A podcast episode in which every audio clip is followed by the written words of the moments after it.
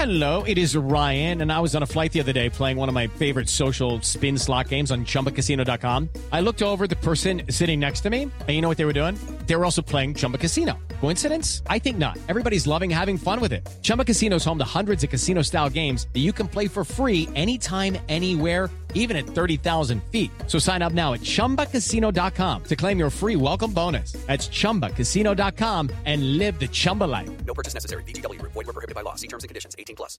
Hello, it is Ryan, and we could all use an extra bright spot in our day, couldn't we? Just to make up for things like sitting in traffic, doing the dishes, counting your steps, you know, all the mundane stuff. That is why I'm such a big fan of Chumba Casino. Chumba Casino has all your favorite social casino style games that you can play for free anytime, anywhere with daily bonuses. That should brighten your day a little. Actually, a lot. So sign up now at chumbacasino.com. That's chumbacasino.com. No purchase necessary. Group. Void were prohibited by law. See terms and conditions. 18 plus. Hello, it is Ryan, and I was on a flight the other day playing one of my favorite social spin slot games on chumbacasino.com. I looked over the person sitting next to me, and you know what they were doing? They were also playing Chumba Casino. Coincidence? I think not. Everybody's loving having fun with it. Chumba Casino is home to hundreds of casino style games that you can play for free anytime, anywhere, even at 30,000 feet. So sign up now at chumbacasino.com to claim your free welcome bonus. That's chumbacasino.com and live the Chumba life. No purchase necessary. Group. Void prohibited by law. See terms and conditions. 18 plus. Hey guys, it is Ryan. I'm not sure if you know this about me, but I'm a bit of a fun fanatic when I can. I like to work, but I like fun too. It's a thing. And now the truth is out there. I can tell you about my favorite place to have fun Chumba Casino. They have hundreds of social casino style games to choose from, with new games released each week. You can play for free anytime, anywhere, and each day brings a new chance to collect daily bonuses. So join me in the fun. Sign up now at chumbacasino.com. No purchase necessary. Group. Void prohibited by law. See terms and conditions. 18 plus.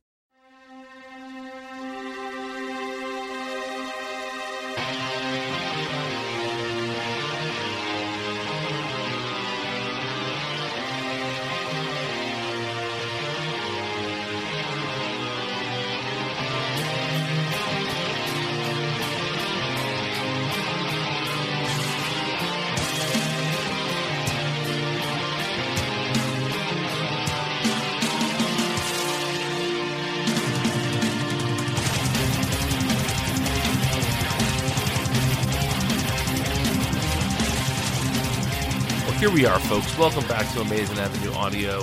This is episode number 205. Amazing Avenue is your SB Nation New York Mets site. This is the official podcast of this. I've never done this live before, like quote live with Chris on the line. So I feel, feel like a lot of pressure to get all this right. Um, but yeah, we're here with a special wildcard game edition of the Amazing Avenue Audio podcast. We're going to be talking about the wildcard game, the way the season ended, all sorts of stuff. We actually haven't spoken, Chris, in a couple weeks because last week uh, I was sick and it was just kind of crazy. Um, so it's, Yeah. been, it's been quite a few weeks of Mets baseball. Yeah, it has. You know that that homestand was really something else, and they went and took care of business on the road. So you know, it's uh, it's been fun. A couple of those games on the homestand that I got to be at were, you know, crucial as it turned out. The, Yeah. the crazy comeback against the Phillies that was uh, with the Cabrera walk off home run, Mhm. the Buxton extra inning home run, and then Granderson answering with two of his own. Those were uh, those were pretty great games. Those are games that you remember. I think 5, 10, 20 years from now. Yeah. Yeah, those were um it's crazy how many exciting games like that happened in such a short span of time too. Yeah, it is. You know, you got to the point on Saturday that it felt like okay, they're going to win. They're going to beat the Phillies again. They're going to clinch. Uh, and it's kind of easy to forget that even over the last couple of weeks, there were that many games that were intense. Yeah, exactly. You know, I mean, it's funny. They went in terms of emotions that the team has made me feel. They went from not playoff relevant since 2008, for- you know, to the point that you're not sweating anything by the end of the season of multiple years. And then last year, it was such it was, it was a short burst of just awesomeness, and then it was pretty much wrapped up by the end of Labor Day weekend Yeah. so there wasn't really a tenth game to be watched. So these last two weeks whether it was at the ballpark or on my couch, uh, there was that sort of anxiety that I, I didn't really remember what it was like. You know, Yeah. I felt it a little bit in other sports, but with the Mets and baseball being my number one, I hadn't felt that in a while. This kind of reminded me a little bit of the 2001 season for the Mets, especially because after the untimely passing of Jose Fernandez, that game in Miami had a similar feel as that first game after 9 11 uh, in New York, where it was just this game where it started off as kind of this perfunctory exercise that you know you had to you had to be there, you had to do this, and then there was this amazing moment, you know, in the in the 9/11 game, it was Piazza's home run. In the Jose Fernandez game, it, it started the game, it was the Dee Gordon home run. But you know, just the the sort of rush of emotion. But I remember in 2001, just you know, it was all these nail biting games, and then it didn't turn out working out for the Mets. Whereas this had that that excite that you know um, that sort of tragedy, but we came out the other side. It was it was a, a much more triumphant experience um, this time. You know, ov- obviously, you know the Mets didn't lose a teammate, and uh, you know it feels gross to even say, you know, triumphant in regards to taking two of three from from Miami in that in that circumstance. But you know, by all accounts, the Mets handled the Jose Fernandez thing as as well as they could have. They were praised by being for being classy by anybody with a voice on the internet, and uh, you know I, I think that they did a good job. You know, focusing on the baseball games, but not being uh, callous about it. Does that does that make sense? Yeah, yeah, it does. Um, but yeah, this has been it- it's been a hell of a few weeks, and you know, when you think about how far back the Mets were, was it August twentieth? I think they were seven and a half games behind the first playoff spot, or the first wild card spot. Uh, yeah, it might have been that much. I remember saying at the time going into that series, and I don't remember if I said it on the podcast. I hope I did because it'll it'll sound good if I did. exactly. But I remember saying in real life uh, to someone that, hey, you know, this series against the Giants is big. It's four games, and this is a team that they might be able to catch because they've been so bad. And the Giants really were so bad until the last few days of the season. They kind of got it together. Yeah. Yeah, it's interesting because the Giants have a terrible record post All Star game, and the Mets' record in the last six weeks is fantastic. But you know, August was not kind to the Mets necessarily um, until you know late into August. But it really is a team. The, the Mets are a team that really turned it on at the end of the year, and the Giants until this past you know four or five days really limped into the postseason. Um, are are you somebody who believes? In um in that sort of momentum. I mean, I don't think anybody thinks it's a bad thing, but but do you put a lot of stock into ending the season strong and and uh, you know uh, Uh, playing meaningful games, you know, up until the end? No, not generally. And I think last year the Mets were a good example of that, where you know it was it was wrapped up. They weren't necessarily their sharpest in the last couple weeks of the season, and then they went on and made it to the World Series. You know, so I, I don't read too much into that. I don't think with any team. Um,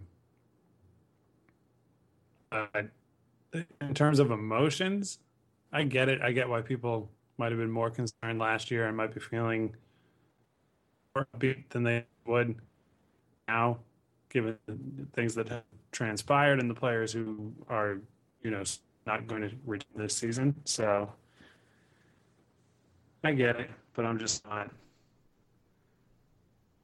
I think ultimately it's uh, the the talent and performance on that night of Noah Syndergaard and Madison Bumgarner that really matters the most.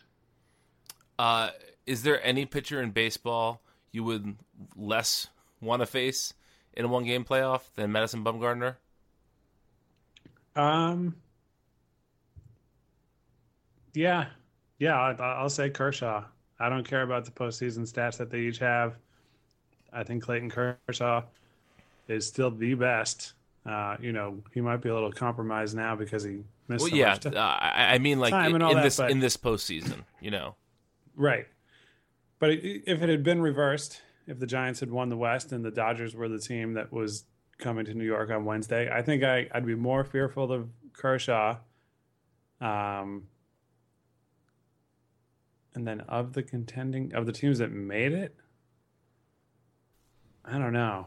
I, I that might be the only one.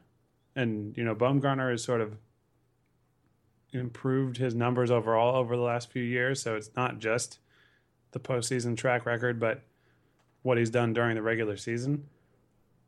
Um, yeah, I'll leave it at Kershaw for now. Someone On described. review, I might add a name or two, but I I, I don't know. I mean, a couple of the Cubs starters are scary, but I don't think, you know. So somebody described um, Bumgarner to me as the David Ortiz, as, as the the pitching David Ortiz, in terms of um, being able to kind of, you know, uh, it, they always seem to shine the brightest when the spotlight's on them. I don't really believe in clutch, but you know, that sort of um, that that sort of player, and I just think that Bumgarner is is a fearless pitcher and you know um, that's always the toughest guy to face. I, I don't think he's easily rattled, uh, but I do think the Mets have a decent shot against him. Um, you know, I, I don't know if you've been like you know keeping up with national press and all this, but almost everybody is calling this game for the Giants. And while it is, you know, they do have their their even year bullshit as it's known, and they do have Bumgarner, this you know this, this notorious big game pitcher going.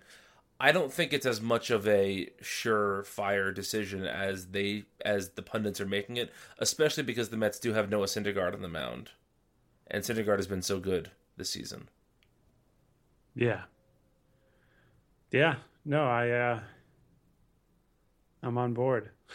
I mean, I'm also a Mets fan, you know, so it, it's hard for me to to be Yeah. as as uh, as down on their pitching as some people are. Right. Well, it's you know, I mean, we're in a spot where nobody's going to pick them. I don't think in any round that they're in. You know, it. Let's. I'm going to be optimistic because at this point of this season, w- why not be? Um, Yeah. You know, I think. I know I'm sort of always thinking that it's still possible, but after sticking it out and going back several months and saying the wild card is a fallback, and you know they're not dead in the wild card yet, to the point that they got one. um, I'm still going to think best case scenario, but you know, let's assume they win on Wednesday. Uh, say they get through the Cubs in the next round after that, then maybe I could see them getting some respect where the people go, "Oh, okay, They knocked You know, off the best team in baseball two years in a row they- in the playoffs. Yeah, yeah, they beat the Cubs. You know, these guys all, all aren't here, but the Mets still are.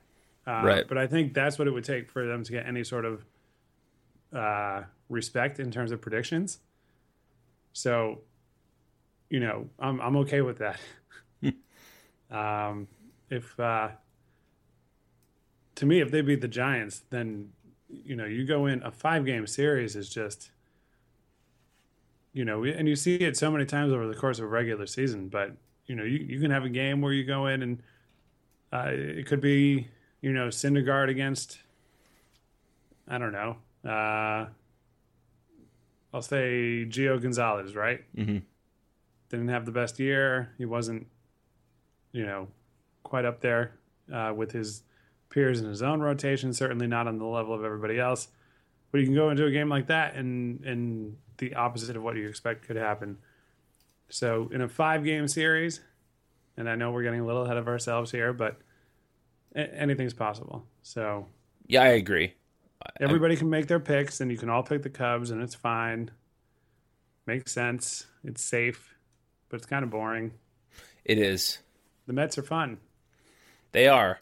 And you know, if you believe in guts and stuff like that, I don't see how you could uh, bet against this team. And I feel it's interesting to me because I feel like so many of the national guys, especially the guys on MLB Network, are all about heart and all about all that sort of stuff, except when it comes to the Mets. Yeah. But that's a whole Yeah. other, that's Well- a it's a conversation for a whole other day. I feel like. Well, it'll it'll probably take like a big pinch hit from you know somebody who was on the AAA roster. Uh, and we'll we'll get to the rosters. I know a little more specifically, but you know that sort of thing. The you know the guy who really wasn't supposed to be here comes up with a big hit or makes a a great play or whatever. You know some sort of thing that can be entered into baseball lore. Yeah, you always need that baseball lore. Um, so, um, do you want to get right into the rosters then? Yeah, let's All right. do it. So we before we started recording, we talked about how we were each going to compile a 25 man roster and uh, and then discuss how we would, you know, uh, there's a, there's about you know 10 or 12 really obvious people you want on the roster, and then from there it gets a little bit fuzzier. So we're going to go through our roster, our rosters here, and sort of maybe maybe we can try to come up with like the best roster. Maybe we think between the two of us we can we can do the best job here. So uh, let's just take off the board Syndergaard because we know he's starting Yeah. and let's take off the board uh, the starting eight. So, do we presume? Well, let, let's say for sure, Cabrera, Reyes, and T.J. Rivera. Right? Those those three are probably starting at their respective positions. Yeah. Okay. Uh, Cespedes, Bruce, and Granderson. Right? Yep. Okay. All right, and then let's also take Familia and Reed off the board because there's no Yeah. way we're not bringing them on the on board here. Okay. Uh, who's starting at catcher for you? Uh, for me, I've been playing Travis d'Arnaud all year, and he's starting for me in the wild card game. Uh, but for me in real life, given the circumstances of you know and, and sort of the context of it all, he's been Syndergaard's catcher. He's you know certainly better than d'Arnaud at limiting a running game. Uh, you know, having him in there doesn't guarantee that the other team can't run, but I get it. You know, it would be nice if d'Arnaud had been hitting really well Right. and would make this a little more obvious, but they're both on the roster. But uh, I will concede Rene Rivera starts the wild card game. Yeah, I, am conceding that as well, even though I don't like it one bit. But for the reasons you said, he can control the running game slightly better. He it also lets you uh, late in the game perhaps pinch hit with d'Arnaud in a bigger spot and then leave him in the game. Um, Yeah. which is a risky move. Granted, uh, unless you know with 25 men, I, I wouldn't. I don't think carrying a third catcher would be the worst thing in the world. But we, Yeah. we, we can and just as a as a reminder, I mean, it, it'll come up a lot, and I think most people listening either know this or may have read it in the last few days if they if they didn't. Uh, but in this era of the wild card, you know, the one-off game is a one-off roster. Yes, that's an important note to make. So this does not have to count. It can they can change all twenty five guys before Friday night if they wanted to. Yeah. Um, so okay, so so we're taking both Rivera and d'Arnaud off the table. Um, I think you and I would both start Lucas Duda. Clearly, what's Terry gonna do? I actually I'd put I put my money on Duda starting. I hope you're right. He's And it's- he's it's hit lefties better. to- right. It's not an insult to James Loney. It's just, and I know Loney had the home run on on Saturday. I, but you know, man, in a big game, you you go with the guy who has the better track record, and I think the only thing that would prevent me from starting Duda instead of Loney is if he looked like he was hobbled. You know, if he Right. when if he had played and looked like ooh like he really shouldn't be playing baseball yet uh, it hasn't looked that way you know he didn't post like gaudy stats or anything or you know maybe he he made the error and stuff and i don't know those to me are more minor things i'm going with the guy who was tied with Cespedes for home runs over the last two seasons coming into the year uh, that's that's my guy, you know. And it, if if there's a way to get to Bumgarner, it, it's probably the home run, you know. Well, that's what I was going to say. Is that to me in this type of game where I mean the only objective the Mets have in this game, I mean besides win, is is knock Bumgarner out. Right. Yeah. That, that's the only thing you want to do. That's you can't grind it out. You can't wait him out. You have to knock him out of the game as early as you can. And so because of that, you have to put the most dangerous bats in the game. And you know, some people might think that Loney is a far superior defensive first baseman than Duda. They're wrong, but they might think that. But there's no doubting that against for especially against a lefty, but just overall, if you're looking for somebody with offensive power, with offensive prowess, Duda is the only choice at first base right now. Yeah, I agree. Now, So I- do you also have Loney on your roster? Uh, I do.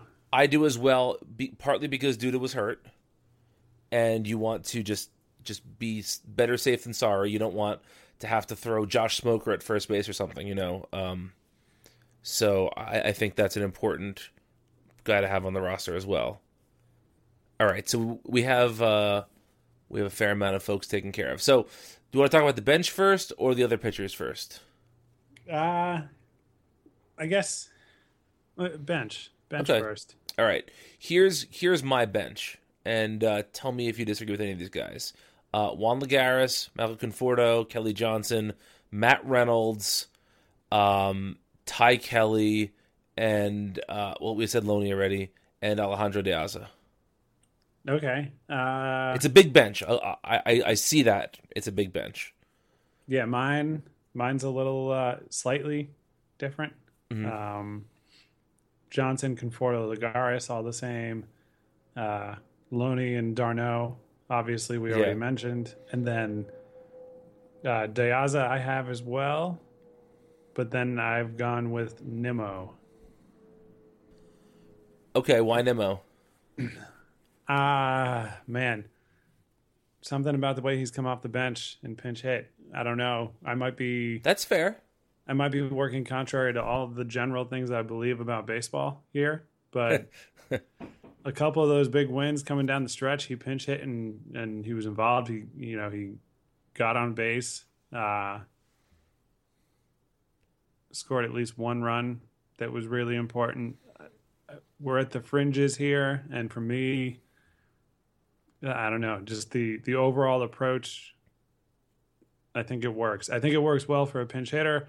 Uh, I know that this bench that I have is extremely left-handed, Yes. and I know Bumgarner is starting the game. Yes.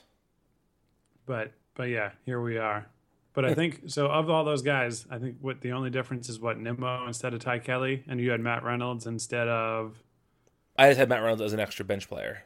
Uh, all right, so your bullpen's going to be a little smaller. Yeah, a little bit smaller. Um, yeah. Well, I, Reynolds, I, I could I could be argued Kelly off the roster. I think. Um, I was just looking at it that when you have you know you have a very banged up uh, Asdrubal Cabrera on the field, and I, f- I felt like there needed to be somebody else you could put at shortstop that isn't Reyes, just in case.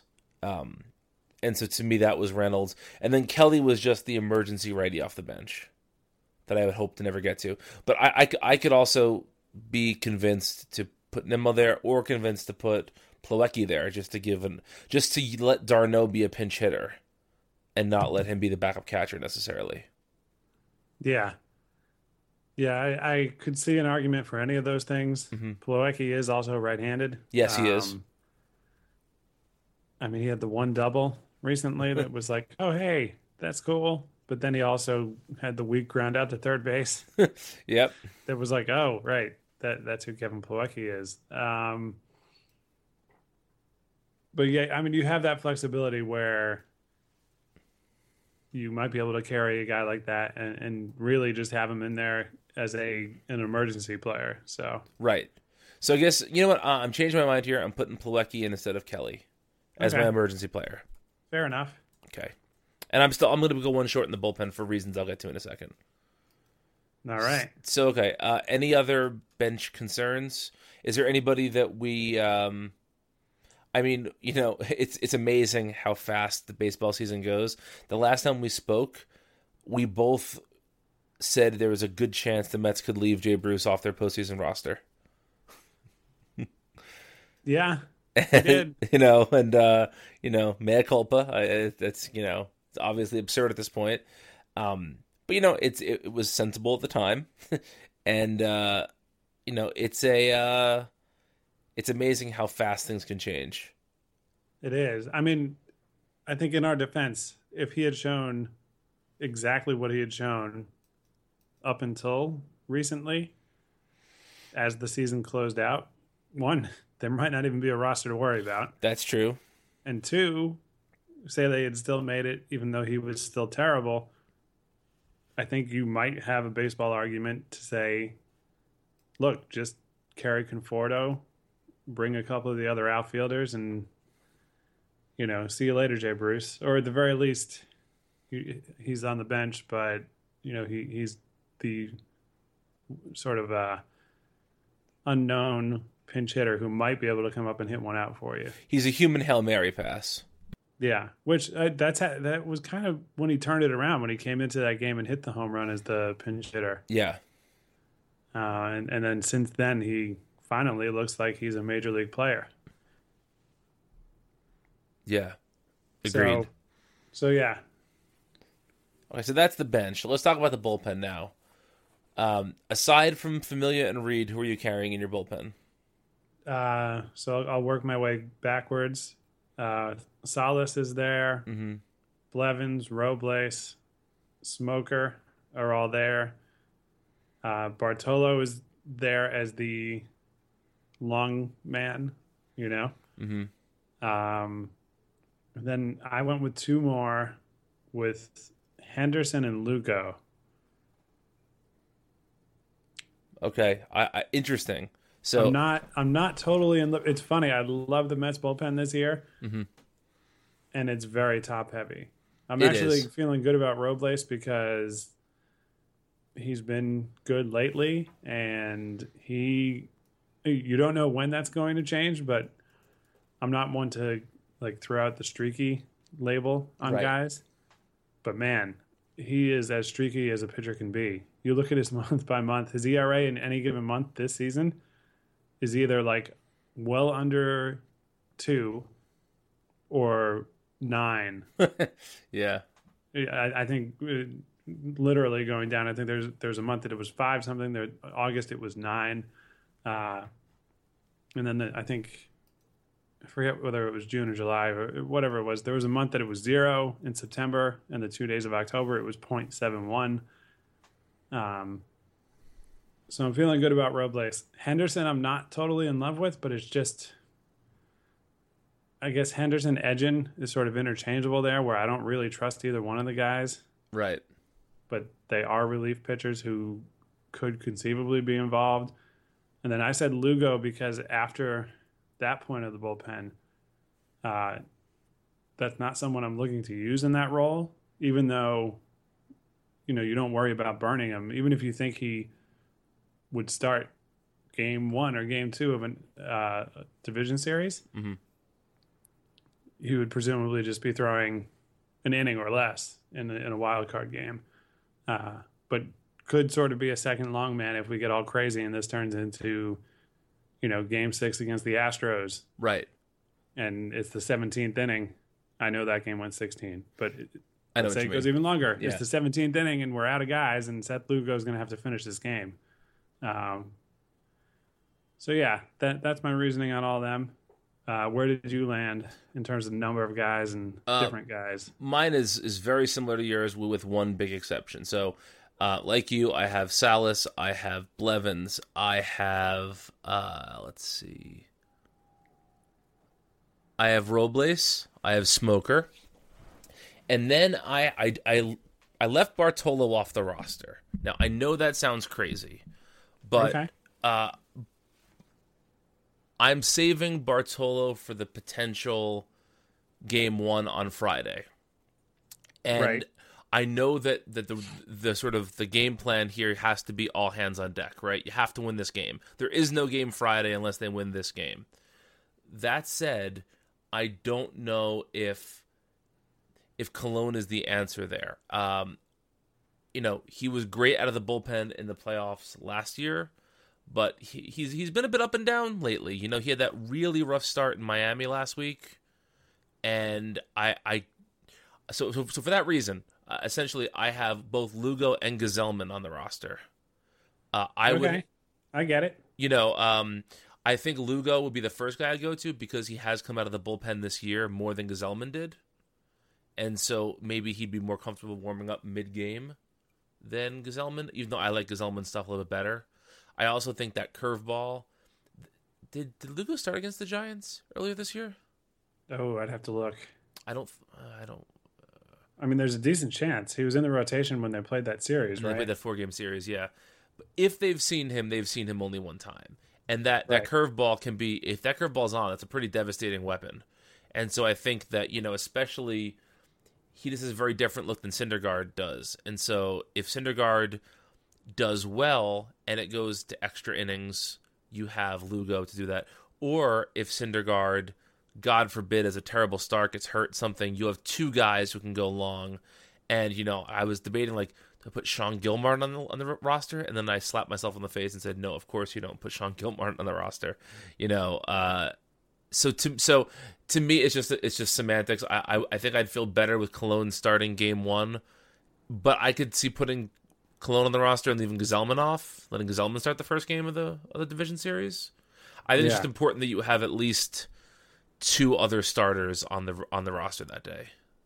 Yeah. No, no, I, I get it, and that's fair. Um, and one thing with the two of them as well, even if you had, went to Gsellman first, you know, let's say Syndergaard is dominant but throws a lot of pitches in six innings. Mhm.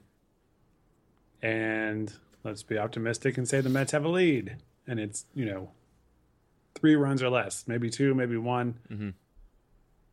You go to that seventh inning, it's no offense to Salas, but you can make an argument that Gsellman for one inning or Lugo for one inning could be a better option. Yeah, Um, and Salas has been good since the trade. He just scares me a little bit with the home run yes, propensity. yeah, So, yeah, I I love that we have this podcast and these things to worry about. It's pretty great. it is pretty great. I mean, I, I think the big thing with with with Gsellman and Lugo so far, aside from Lugo's turn in the bullpen, I think both Gsellman and Lugo can fool batters at this point in their career if they don't have their good stuff. right. whereas Colon can't anymore. When Colon is when Colon is is not on, he is he is so incredibly off, Right. and that would be heartbreaking. Like you know, you you bring Colon in after Syndergaard, like you said, through you know six dominant innings, but he threw 122 pitches. You bring in Colon, and he's just getting rocked, and then what do you do? Yeah. Yeah. I, I get it. I don't know. I could be convinced otherwise. You know, otherwise, you know, it's um, it's a good problem to have. Yeah. I mean, it's it's a situation where you can't worry too much about what happens afterwards because it's a game seven. Right. Uh, but hey, let's hope Syndergaard just throws a shutout and Yeah. and then we go, man, they could have carried twelve bench players. Yeah. Um, can you imagine how different this conversation would be if the pitchers on the team were healthy, though? Oh yeah, like if there was a Harvey in this situation, or right. Oh yeah. or a Degrom. this team wound up. All those guys were healthy, but the team still wound up in the same position. Yeah. You'd have people like going berserk, no matter what they did. Yeah. you'd have people who said like, "Oh, Degrom was better in the playoffs last year overall," or or you know like, uh, you'd have people who would love and hate Harvey, and it would just be there would be some very a whole lot of second guessing going on. Absolutely. I actually think Terry Collins is in a very nice spot right now. His team made it to the postseason despite the injuries. Uh, Despite There's- himself. it- there, and there's a very obvious choice. I mean, it wasn't even a choice. It was just, hey, Noah Syndergaard is clearly starting the wild card game, Yeah. and you know the fringes that we're talking about: Henderson, Lugo, Edgin, Gsellman, uh, and and Bartolo as a reliever. I don't think you know. It would be ridiculous of anyone to criticize if those roster decisions, and obviously those are made by the, the organization as a whole, uh, probably more by Sandy Alderson than Collins, but I imagine they both have input on that process. It would be ridiculous to criticize who they carried at that point of the roster, Yeah. you know. But if everyone were healthy, and it was like, well, Syndergaard had the best season, you know, that if Degrom were healthy, he might have still had the better season. Right. But even if you got to choose between the two of them, then it's like, okay, well, you know, Matz and Harvey, are they both going to be in the bullpen or do you leave a guy off? That kind of thing.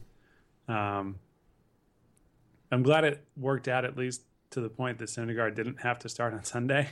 Thank goodness. Yeah. Because the one thing going back that I was saying about this game in June was, uh, well, hey, if they get to a wild card game, they have four aces that they can choose from. It'll be great. Now they have one, but he's there. he is there. And you know, the f- we've said this before, but I'll say it again. Just the fact that the Mets made it to the playoffs with as many injuries to their starting rotation and to their starting lineup is pretty incredible. Yeah. And if they go on and do something crazy here, it, it has to be one of the more memorable teams uh, that's ever done it. Absolutely. It's interesting. I, I did this little exercise before we started talking. I was looking at the the 25 man roster that I constructed, but I'm, I'm going to extend this for a second. I'm going to include the other. I want to include Colon, and I'm going to include uh, what other? I guess I guess they only really have four starters right now, so I can't I can't do that. But if you just look at so last year's team was a pretty um like not a ton of guys left the team due to free agency or being traded away last year, right? Niese was gone but is kind of back. Murphy walked. Um Cuddyer retired. Who else? Did, uh, um, Tyler Clippard is no longer a Met. Yeah. Oh, Who- Cuddyer retired reminds me that Syndergaard rhymes with wild card. It does. There you go. Sorry to interrupt. That's okay. That That's okay. Piece of wisdom. It, it was absolutely genius, absolutely worth it. But if but if you look like I, that, what I'm saying is there wasn't a huge amount of roster turnover between 2015 and 2016, right. and yet not counting not counting Jerry Blevins because he was on the team just hurt during the postseason last year. There will be one, two, three, four, five, six, seven, eight, nine, ten, eleven guys out of the 26 or so that we discussed. 11 of those, those guys were not on the postseason roster last year. yeah. Of those 11 guys, one, two, three, four, five, six, seven, eight of them were not even in the organization last year. And it just goes to show the amount of depth that Alderson has built into the system.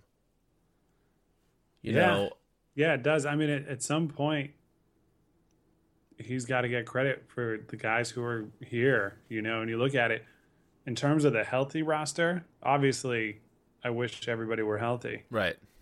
And if they were, then the pitchers, the, the three absent aces all go back and predate Alderson in terms of when the organization acquired them, Mhm. which isn't 100% of the development process, but, you know, getting the guy in the organization obviously matters a lot. Yes, absolutely. Um, but of the guys who are left right now, it's uh, it's extremely Sandy Alderson's team. It's hashtag Sandy's team. Yeah. Yeah, Oh, hashtag Sandy's, Sandy's, mess. mess. Yeah, Sandy's Yes. mess. Sorry. Um, Yeah, you know the. I mean the. You look at some of the guys.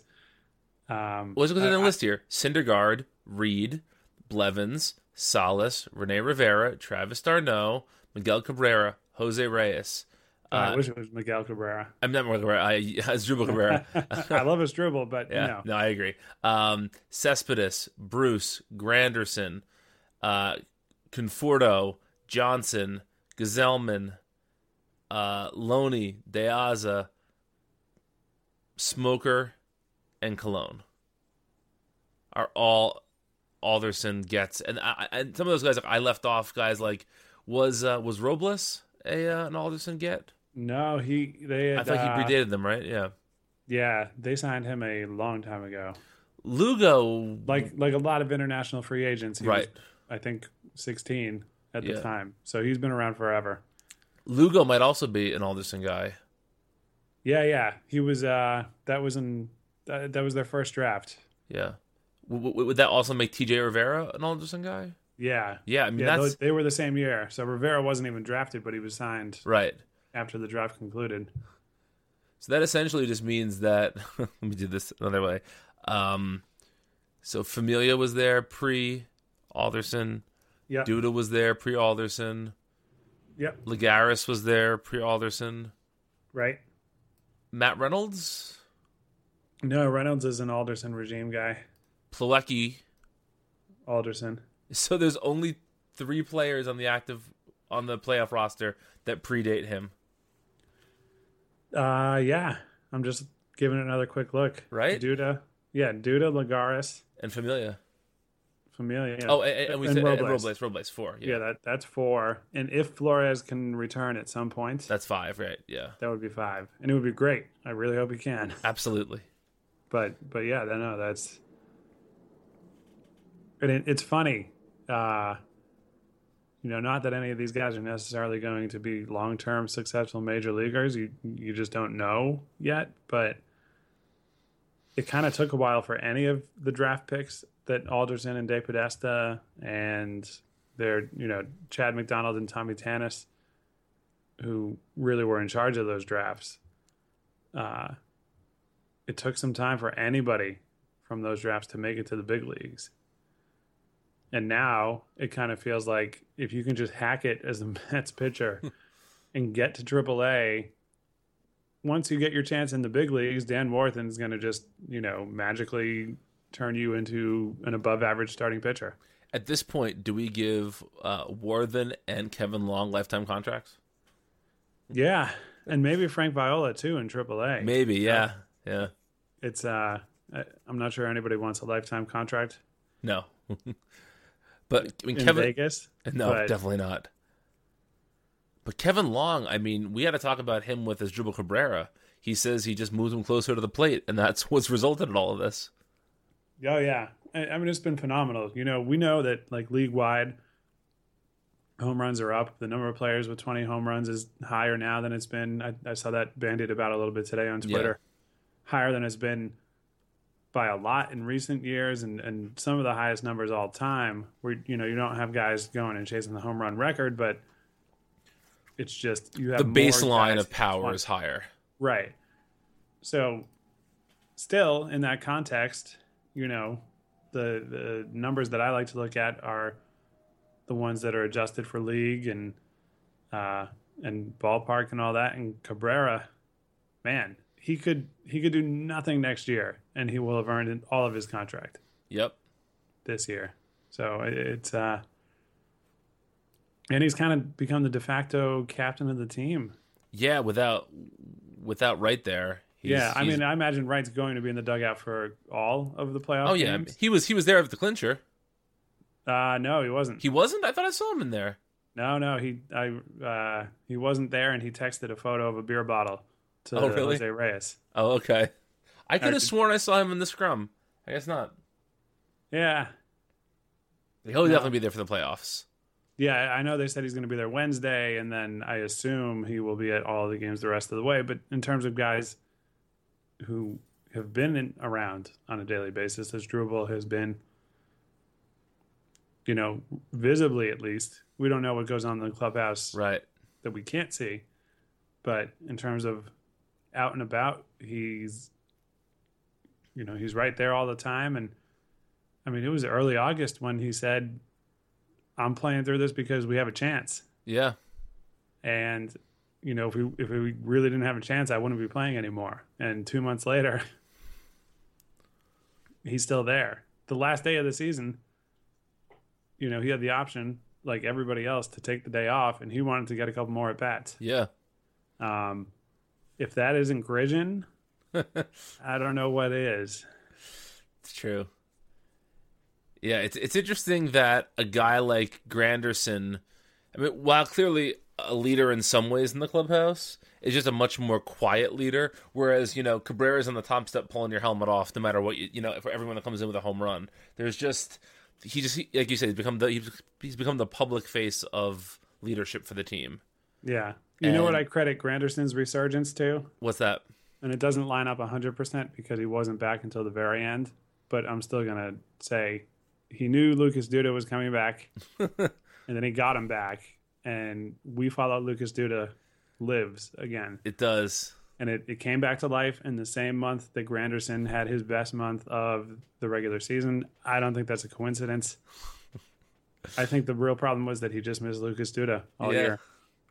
Yeah. I mean, this is a guy who had like the knockoff Legos last winter, It was like December, and he's like, "We follow Lucas Duda in the off season," and it was a Granderson and a Duda little guy, you know. Uh yeah, I it, you know there.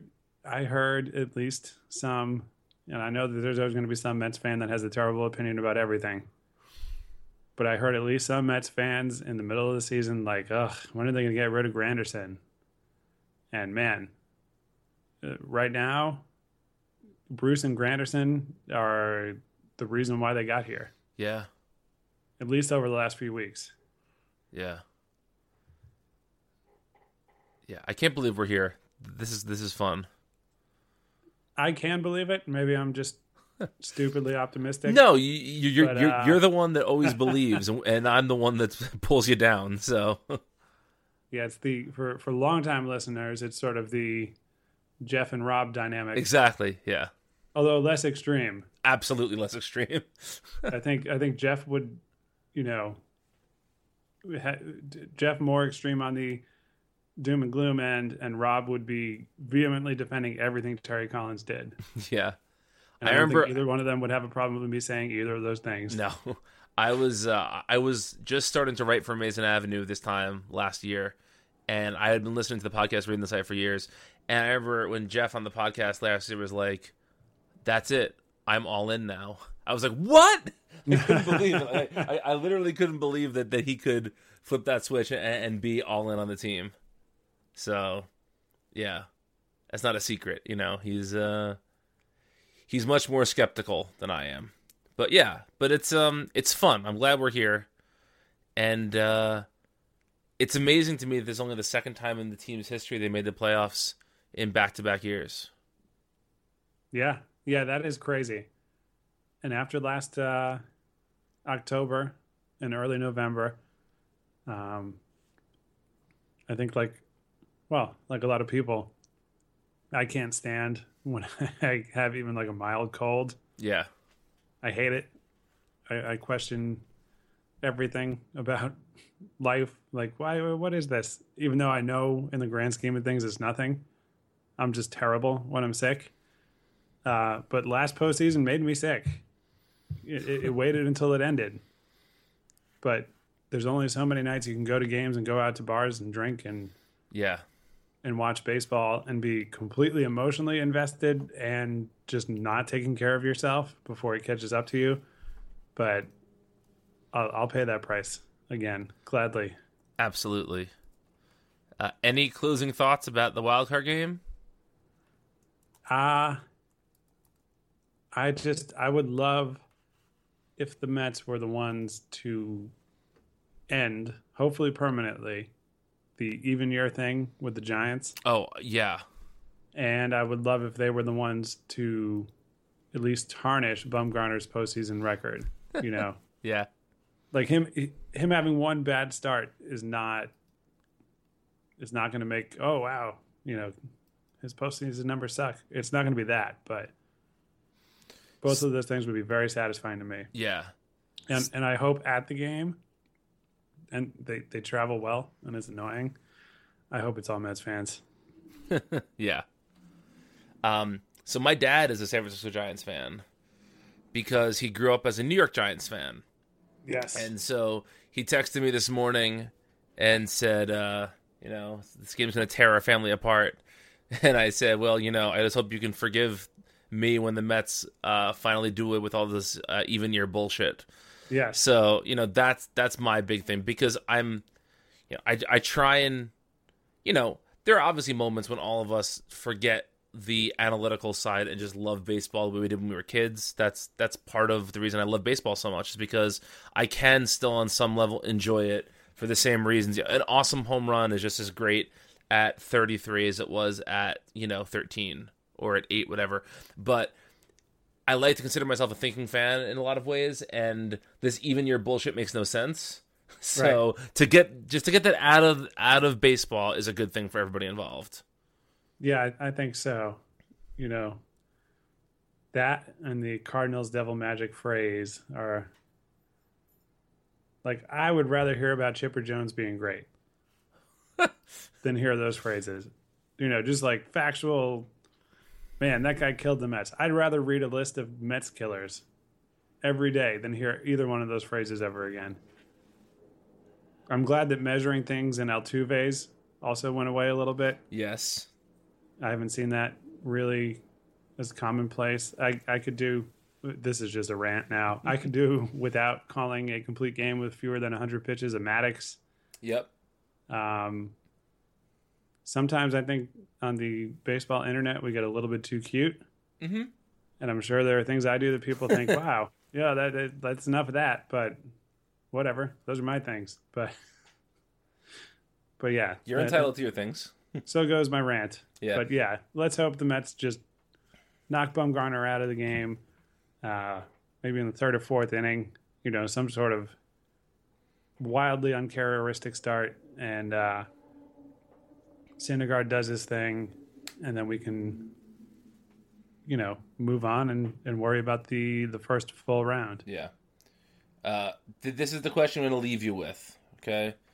What is the most? What would be the most glorious knockout blow for Bumgarner? A Duda home run, a Bruce home run, or a Syndergaard home run? Oh, it's got to be Syndergaard. Especially since Bumgarner has the reputation of, uh, of being such a good hitter. Yeah. Oh man, now you got now. now I'm going to be disappointed if they win, but Syndergaard doesn't, Does it hit a home run? I'm sorry. No, that's okay. Maybe he'll do it. Yeah. I honestly, I wonder, like position player Syndergaard, and I won't, I won't go do, on too long with it, but like, how many home runs would he hit in the season? I'd like to think at least 15, Yeah, probably. How many does he have so far this year? Two? three. Three. Okay. So you figure he has three in how many National League Park starts is that? Probably 27? Yeah, probably. I mean, it was well, two of them were at Dodger Stadium, and then the other was at Citi Field, I think. Right, but, but just in terms of how many starts he made where he could have hit a home run. Right, right, right. Yes. So let's say 27 or 28. And if you hit three, figure how many plate appearances, average three plate appearances in a start? Yeah.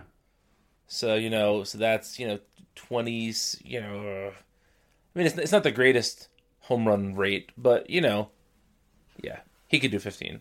I agree with you. Yeah.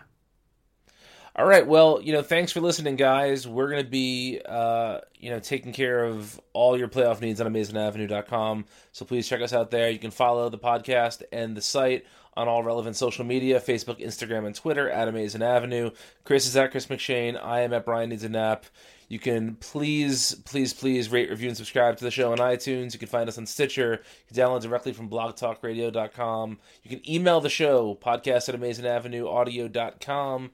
And, uh, you know, cheer us on. We're going to try and do maybe a, uh, a meetup for the first round of the playoffs if that happens.